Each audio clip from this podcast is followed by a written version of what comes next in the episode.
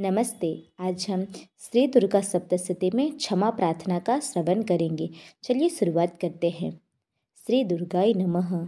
परमेश्वरी, मेरे द्वारा रात दिन सहस्त्रों अपराध होते रहते हैं। यह मेरा दास है। यो समझकर मेरे उन अपराधों को तुम कृपापूर्वक क्षमा करो।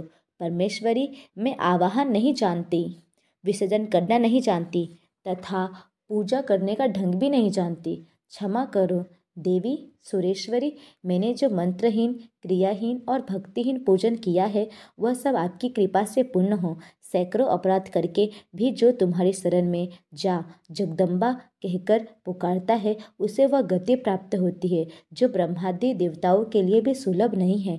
जगदम्बिके मैं अपराधी हूँ, किंतु तुम्हारी शरण में आई हूँ।